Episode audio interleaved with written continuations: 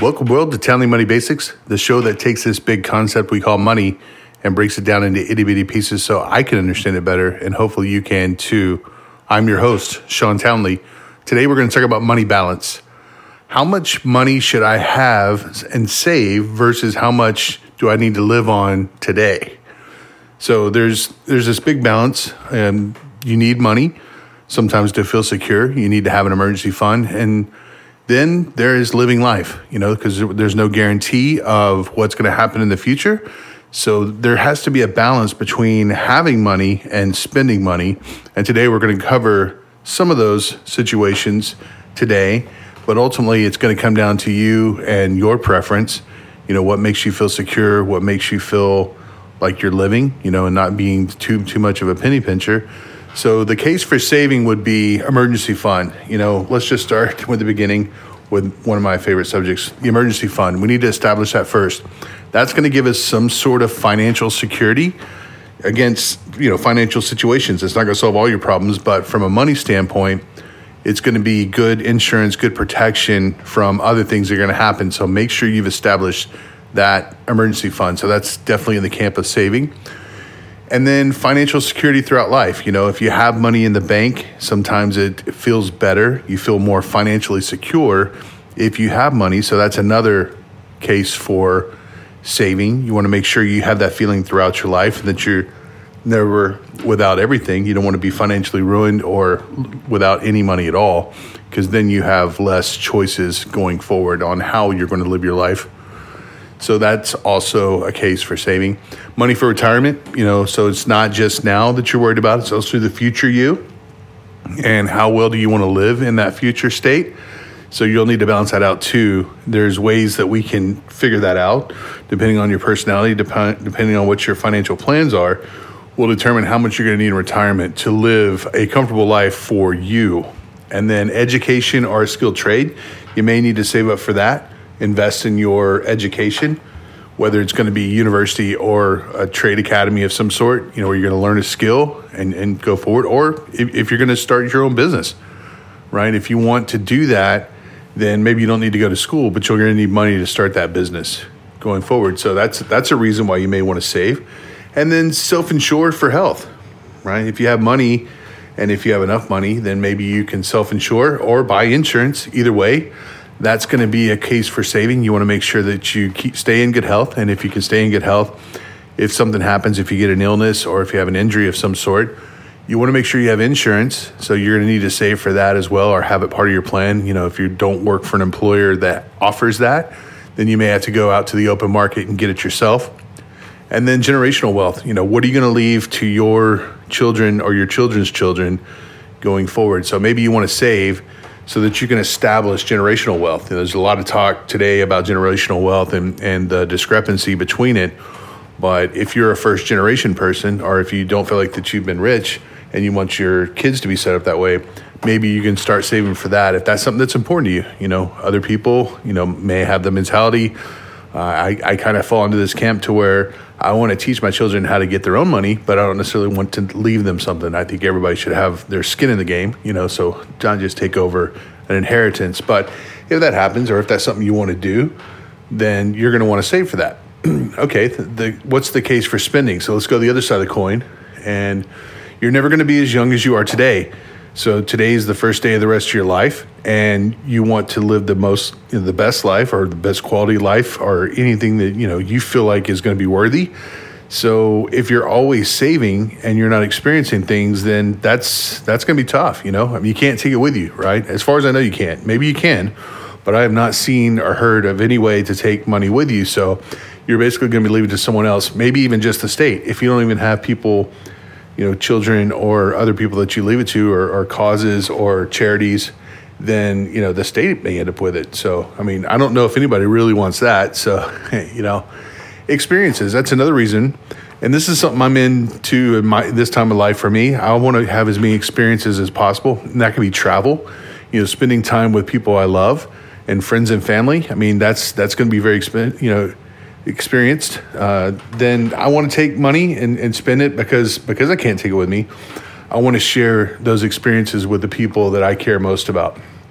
And as I said before, you can't take it with you anyway. So if you're just sitting on a big old pile of money and you're not living, then what's the point, right? I mean, why did you save all that money to begin with?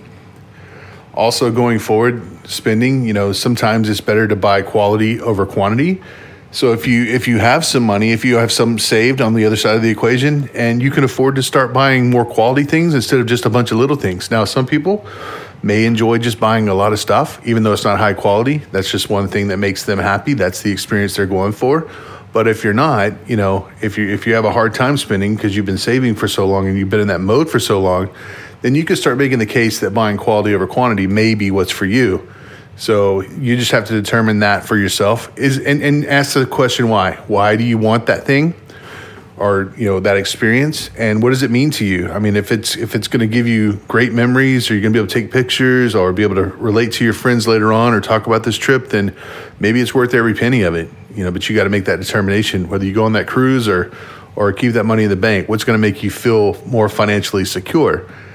And then there's building assets for generational wealth. You know, this could be investing in real estate or stocks, or we, we had a whole show on investments. There's all kinds of investments out there.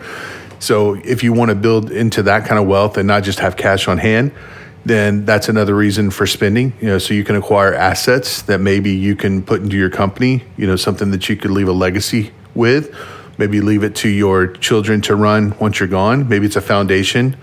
Or, or something that's very meaningful to you. If you come into a, like a windfall of money, maybe you want to establish a, a trust of some sort and leave it for other causes that, that mean a lot to you. So that's one way that you could also make the case for spending. So it, it's a balance, you know, saving money versus spending the money, you know, for that experience and for that good feeling, right? That that whole feeling that you're actually living your life. So what kind of tools do we need to keep in balance?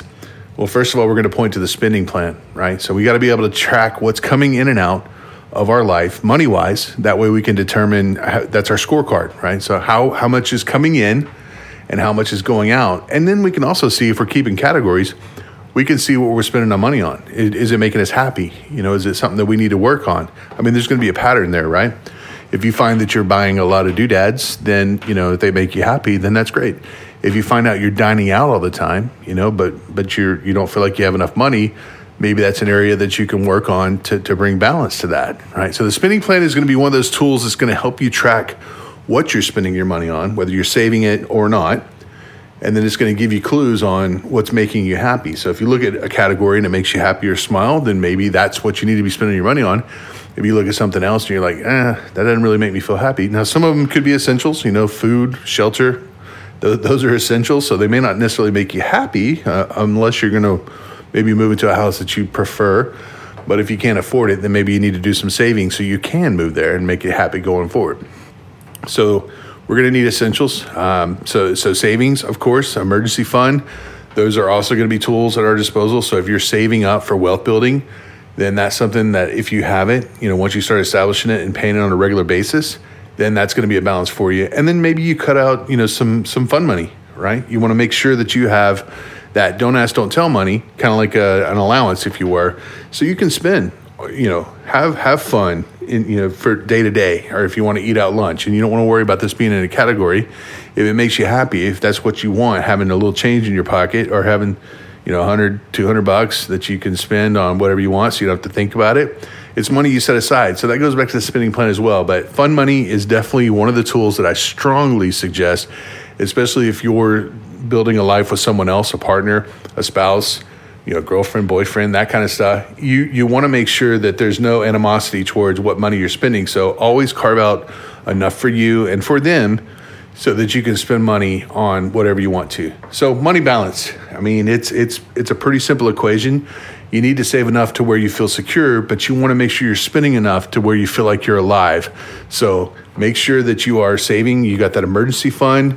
You got that spending plan. You're covering your essentials. And really, we're starting to talk about wants, you know, and the wants could be goods or experiences, and make sure that you're taking care of yourself. So, you know, money makes you happy. You're not always worried about it all the time. You know, find that balance for you, how much to save, how much to spend, or if you need to get a side hustle to, to bring in more money, or if you need to get a second job or change jobs, or maybe get educated so that you can do something else, or maybe even start your own business.